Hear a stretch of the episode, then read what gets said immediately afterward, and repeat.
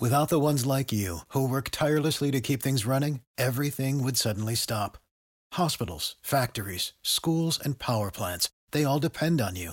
No matter the weather, emergency, or time of day, you're the ones who get it done. At Grainger, we're here for you with professional grade industrial supplies.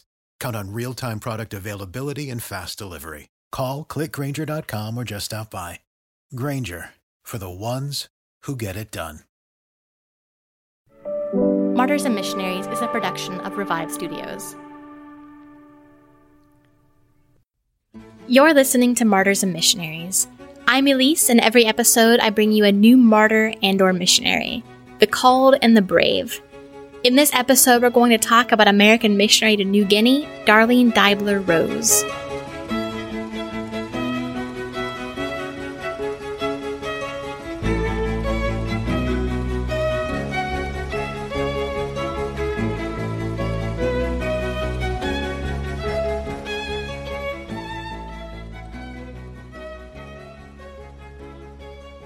Mentioned in the previous episode that Darlene Rose was the first missionary biography that I ever heard. And to be honest, it's one of those that has stuck with me the most. And I'm not sure if that's because it's the first one I ever listened to or because it's just that impactful. And I want to say it's probably a little bit of both. But I'm going to leave it for you to decide. I'm going to tell you her story and let's see how you find it. And I do trust that you will find it, at least on some level, as impactful as I did. Darlene was born in a little town called Boone in Iowa in March of 1917. When she was nine years old, she gave her life to Christ. One year later, while at a revival service, she felt the Lord calling her to a life of missionary service.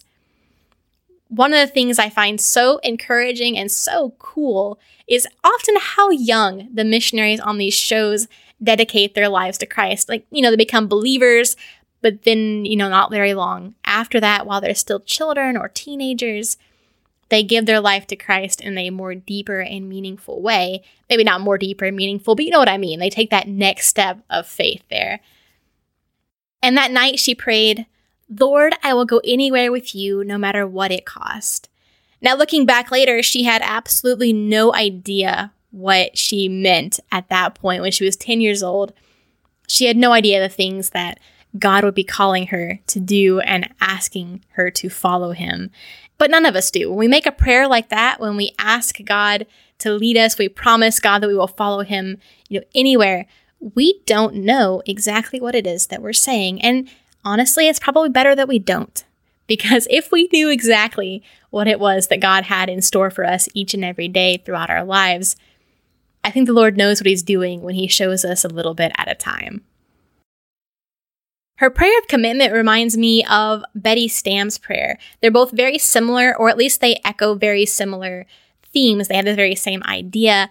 And if you haven't listened and have no idea what I'm talking about, that is because you have not listened to the first episode. And I'm disappointed. No, not really. It's fine. I'll link it in the episode description so that after you finish this episode, then you can listen to that one.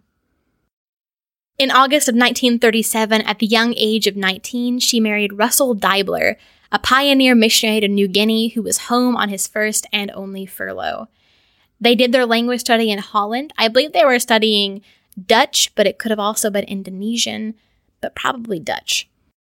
And they promptly arrived in Makassar, which is a port city on the east coast of Sulawesi, which is the largest Indonesian island. They actually arrived on their first wedding anniversary. They began teaching at the Macassar Bible School, and several months later, Russell, along with some other men, left for the interior of New Guinea to try to establish a mission camp among a recently discovered tribe. And I'm going to say their name, and I will probably get it wrong, but I believe it is the Kapauku. But I have also read that they refer to themselves as the Mi, which means the people, and so for the sake of not getting the other name wrong, I will refer to them as the Mi. Now, during this 18 day harrowing trek, Russell lost over 30 pounds, and most of the skin on his feet was lost due to jungle rot, which is just as gross as it sounds. Every day, Darlene would have to take her husband's feet in her hands. She would have to take off the gauze. She would take tweezers and she would peel away the rotting flesh to get to the raw, throbbing flesh underneath. And there was blood, and there was pus, and there was pain. And I will be perfectly honest with you.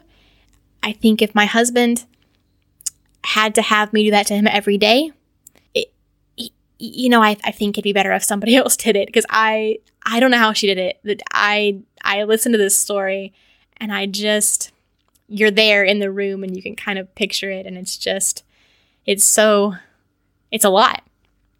But she would do that every day and she'd put this ointment on it and then she'd wrap it back up and she would do that every single day until his feet began to heal and the new skin began to form.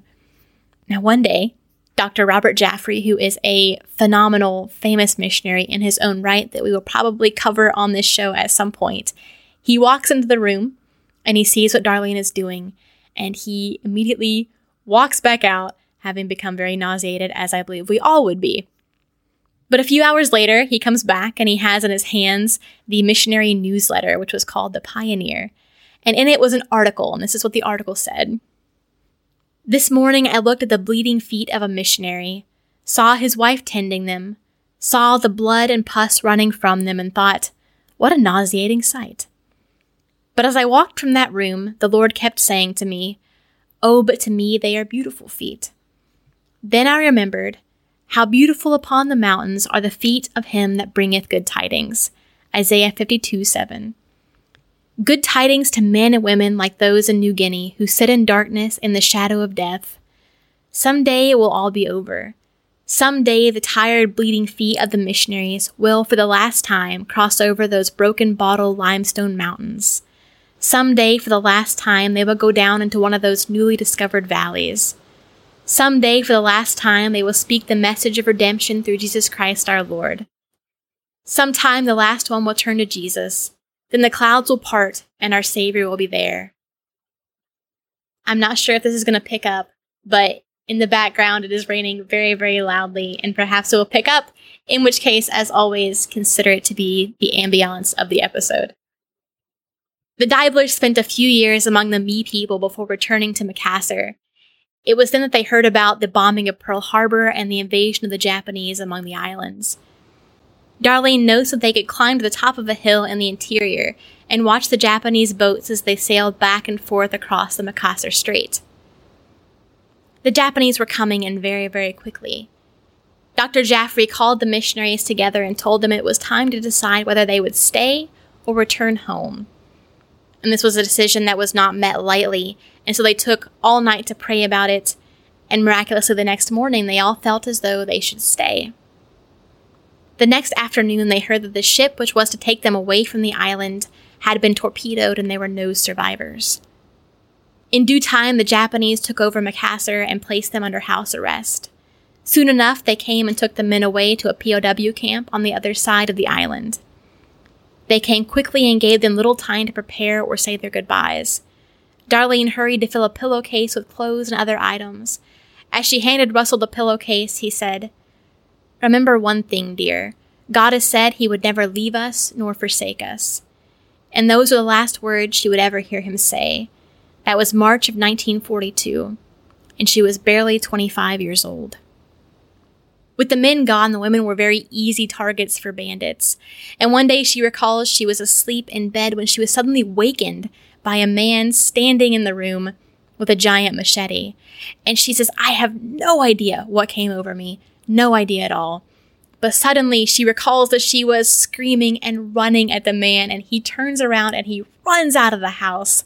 And as she comes out of the door and she stops, and she thinks, What on earth am I doing? What is happening? And she can see in the jungle line there, there are about 10 other bandits, and she thinks, They're going to come at me now. They all have knives, they're all armed.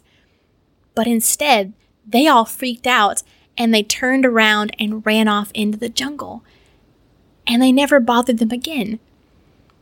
Now, she always thought it was the gardener because he knew the layouts of the houses and he knew what they had and things like that. So after the war, she asked him, she says, So why exactly didn't you come back? And he said, It was because of all the people in the white robes that were surrounding your house.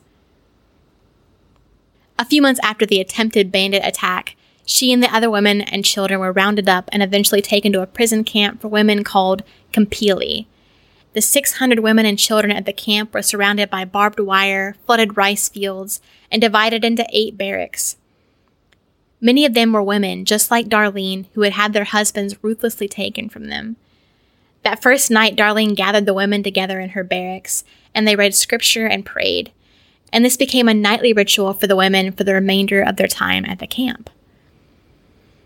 Conditions were harsh, but eventually the women settled into a routine.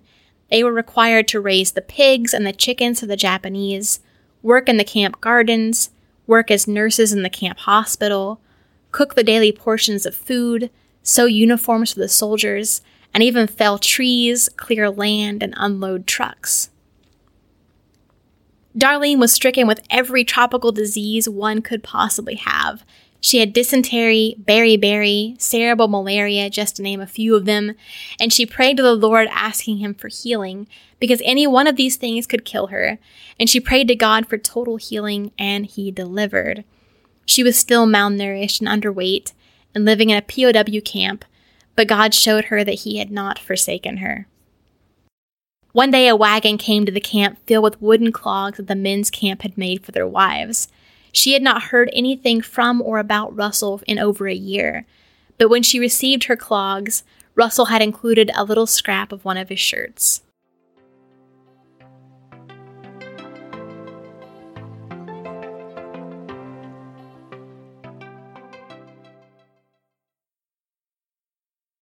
Protect your dream home with American Family Insurance. And you can weather any storm. You'll also save up to 25% by bundling home, auto, and life. American Family Insurance. Get a quote. Find an agent at amfam.com. Products not available in every state. Discounts may not apply to all coverages on an auto or home policy. Discounts do not apply to life insurance policies. Visit amfam.com to learn how discounts may apply to you. American Family Mutual Insurance Company SI and its operating companies American Family Life Insurance Company 6000 American Parkway, Madison, Wisconsin.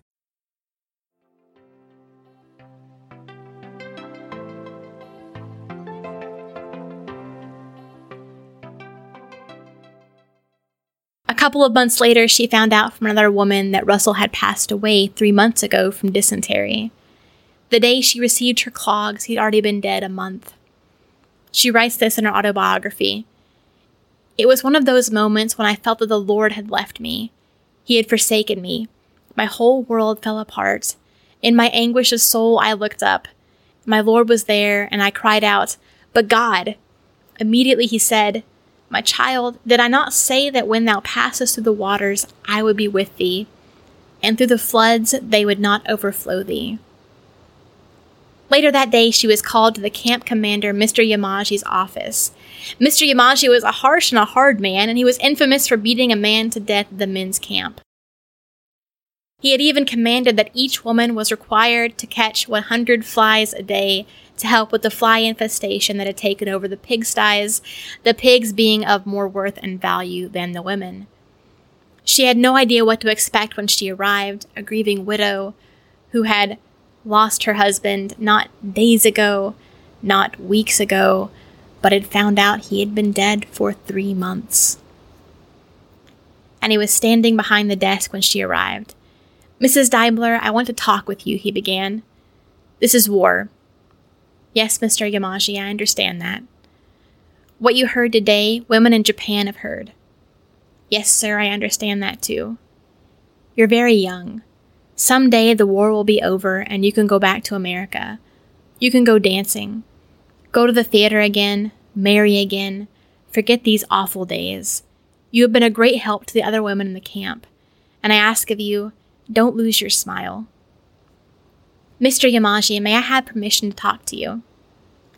He nodded, sat down, and then motioned for me to take the other chair. Mr. Yamaji, I don't sorrow like people who have no hope. I want to tell you about someone of whom you may have never heard. I learned about him when I was a little girl in Sunday school back in Boone, Iowa, in America. His name is Jesus.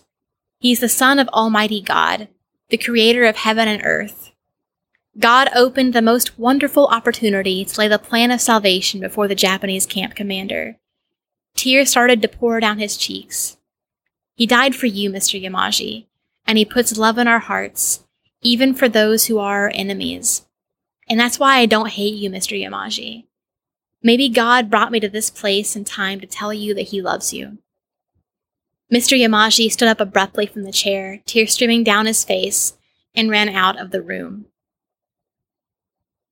In 1944, the Kempeitai, or the Japanese secret police, came for Darlene, accusing her of being an American spy. And she was terrified, because this was a death sentence. Many a time, a shiny black limousine had pulled into the camp and taken women away, never to be seen again. And the few that did come back were never the same as they had been before. When Darlene arrived at the headquarters, she was thrown into a solitary confinement cell with a single window looking out into the courtyard, and with an inscription written above the door which said, This person must die. She was on death row. Every day she was taken from her cell into a room and interrogated by two men whom she called the Brain and the Inquisitor. And they would ask her question after question, and when they were not satisfied with an answer, they would strike her across the face and across the neck so hard that she thought at certain points that her neck may snap. When she returned to her cell, all she had to eat was a meager ration of maggot filled rice porridge. Her only companions were the mosquitoes on the wall that, as she said, sat there merely because they were so full of my rich red blood that they couldn't move. As a child, she had felt driven to memorize lots of scripture and lots of hymns. And during this time, she realized just what a valuable thing that had been because these things she had memorized were what sustained her. Things she thought she had forgotten, she suddenly remembered and was able to recall with perfect, perfect memory. A few weeks before she was taken, she once again felt driven to memorize this particular hymn. He giveth more grace when the burdens grow greater. He sendeth more strength when the labors increase. To added afflictions he addeth his mercy. To multiplied trials he multiplied peace when we have exhausted our store of endurance, when our strength has failed ere the day is half done, when we reach the end of our hoarded resources, our Father's full giving is only begun. His love has no limits, His grace has no measures, His power no boundary, no none to men. For out of His infinite riches in Jesus, He giveth and giveth and giveth again. One day she had pulled herself up to stand and was able to look out the courtyard window. And as she watched the women in the courtyard, some of them other missionaries who had been given lighter sentences, and so they were allowed to go out into the courtyard and breathe fresh air. And as she watched them, she realized there was a woman who was going over to this side of the fence that had been covered over with these vines. And she would wait until the guard who was watching over them would walk to the other side of the compound and she would run over and she would run back to the group when she realized the guard was getting closer. And as the woman watched the guard walk away again, she ran over to the vines and out shot a hand holding a bunch of fresh, beautiful looking bananas. And the woman casually took the bananas from the hand and put it into her sarong and strolled casually back over to the group of women, neither the guard nor they being any the wiser. The only one who had seen this maneuver was Darlene. And as she sank back into her cell, sitting on the floor, amused, but she suddenly began to crave bananas. She thought, oh Lord, if I could have just one banana. I, I don't want a bunch, you know, like she has. I just want one banana. And as she thought about the people who could give her a banana, the list wasn't very long. It consisted of three people. And each time she thought about them, she said, Nah, I can't. It's impossible. They would never be able to get me a banana. And even if they could, it would cost them too much and it's not worth it. So, Lord, don't worry. You, I know you can't get me a banana. It's too much to ask. Now, on certain days, Japanese commanders from various camps would come to the police headquarters and they would go around from cell to cell and they enjoyed tormenting and leering and jeering at the prisoners. And you had to make sure that when they came to your cell that you bowed at a perfect 90 degree angle. Because if you did not, then you were caned over the back multiple times. Now Darlene heard the limousine roll up and she knew what was coming and she was very, very, very weak. And she prayed to the Lord for strength. She said, Lord, give me strength so that I can stand up and I can bow at a perfect 90 degree angle. And she heard the guard's leather boots come closer to her cell. And she heard the key enter into the lock. And it jiggled for a minute, but it was the wrong key. And as he walked away, she sat down because she had exhausted her strength. And as she heard him come back, she willed herself up again and said, Lord, please help me. Please help me make a perfect 90 degree angle. And as the door opened, and she looked upon the face that was in the door, it was none other than Mr. Yamaji. She was so excited. She said, Mr. Yamaji, it's like seeing an old friend. And tears filled his eyes as he looked away. And he walked and he went over to two guards and he talked with them for a minute.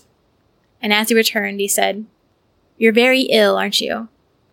Yes, sir, Mr. Yamaji, I am. I'm going to go back to camp now. Have you any word for the women? The Lord gave me confidence in the answer. Yes, sir, when you go back, please tell them for me that I'm all right. I'm still trusting the Lord. They'll understand what I mean, and I believe you do too. All right, he replied, and then turning on his heels, he left.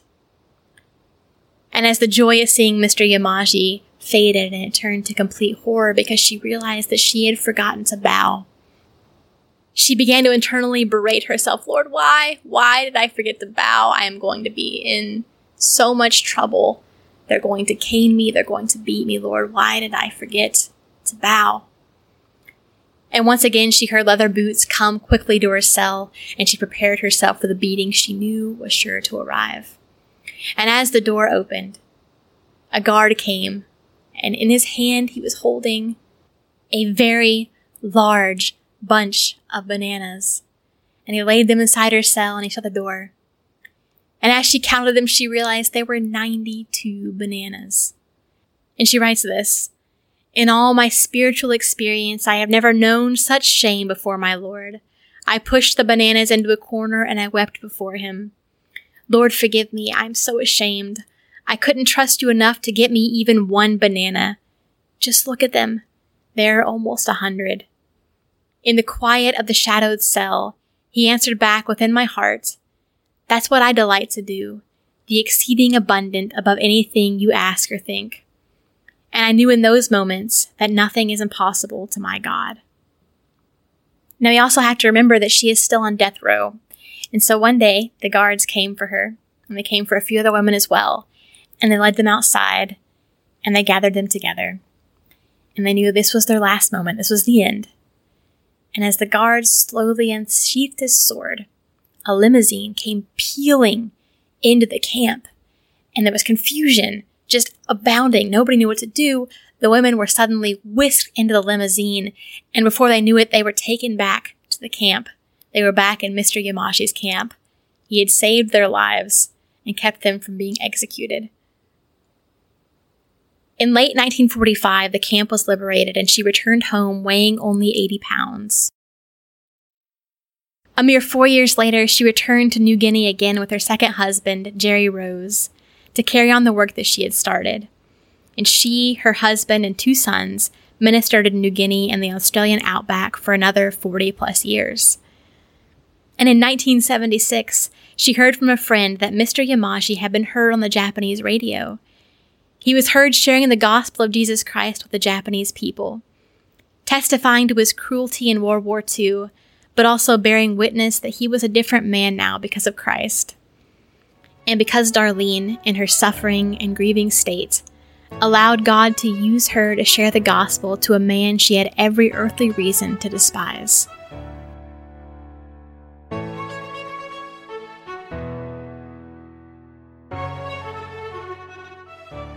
There is so much more we could go through here. Her life is just so incredible, and we have honestly barely scratched the surface. And I wanted to go through her autobiography like we did with Gladys, but all I have is the audiobook because the physical copy is not available to be shipped to me where I am. And audiobooks are so slow that I ran out of time. I'm about two hours in, and I, I promise you, I am barely past the introduction. So I will link her autobiography in the episode description, and I highly encourage you, as I always do with missionary autobiographies, to read it. And if you enjoyed this episode, share it out. Don't be shy. Spread it far and wide. As always, thanks for listening to Martyrs and Missionaries. I'm Elise.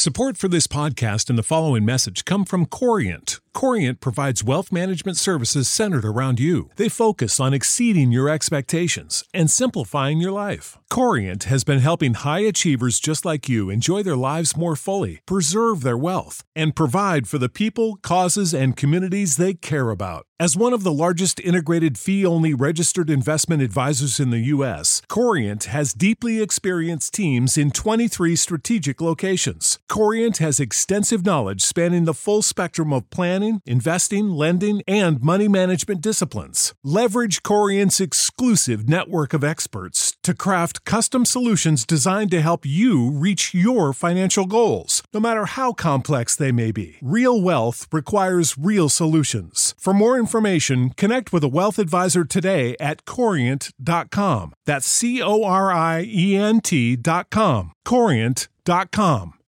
When you need mealtime inspiration, it's worth shopping Kroger, where you'll find over 30,000 mouthwatering choices that excite your inner foodie. And no matter what tasty choice you make, you'll enjoy our everyday low prices, plus extra ways to save, like digital coupons worth over $600 each week. You can also save up to $1 off per gallon at the pump with fuel points. More savings and more inspiring flavors make shopping Kroger worth it every time. Kroger, fresh for everyone. Fuel restrictions apply.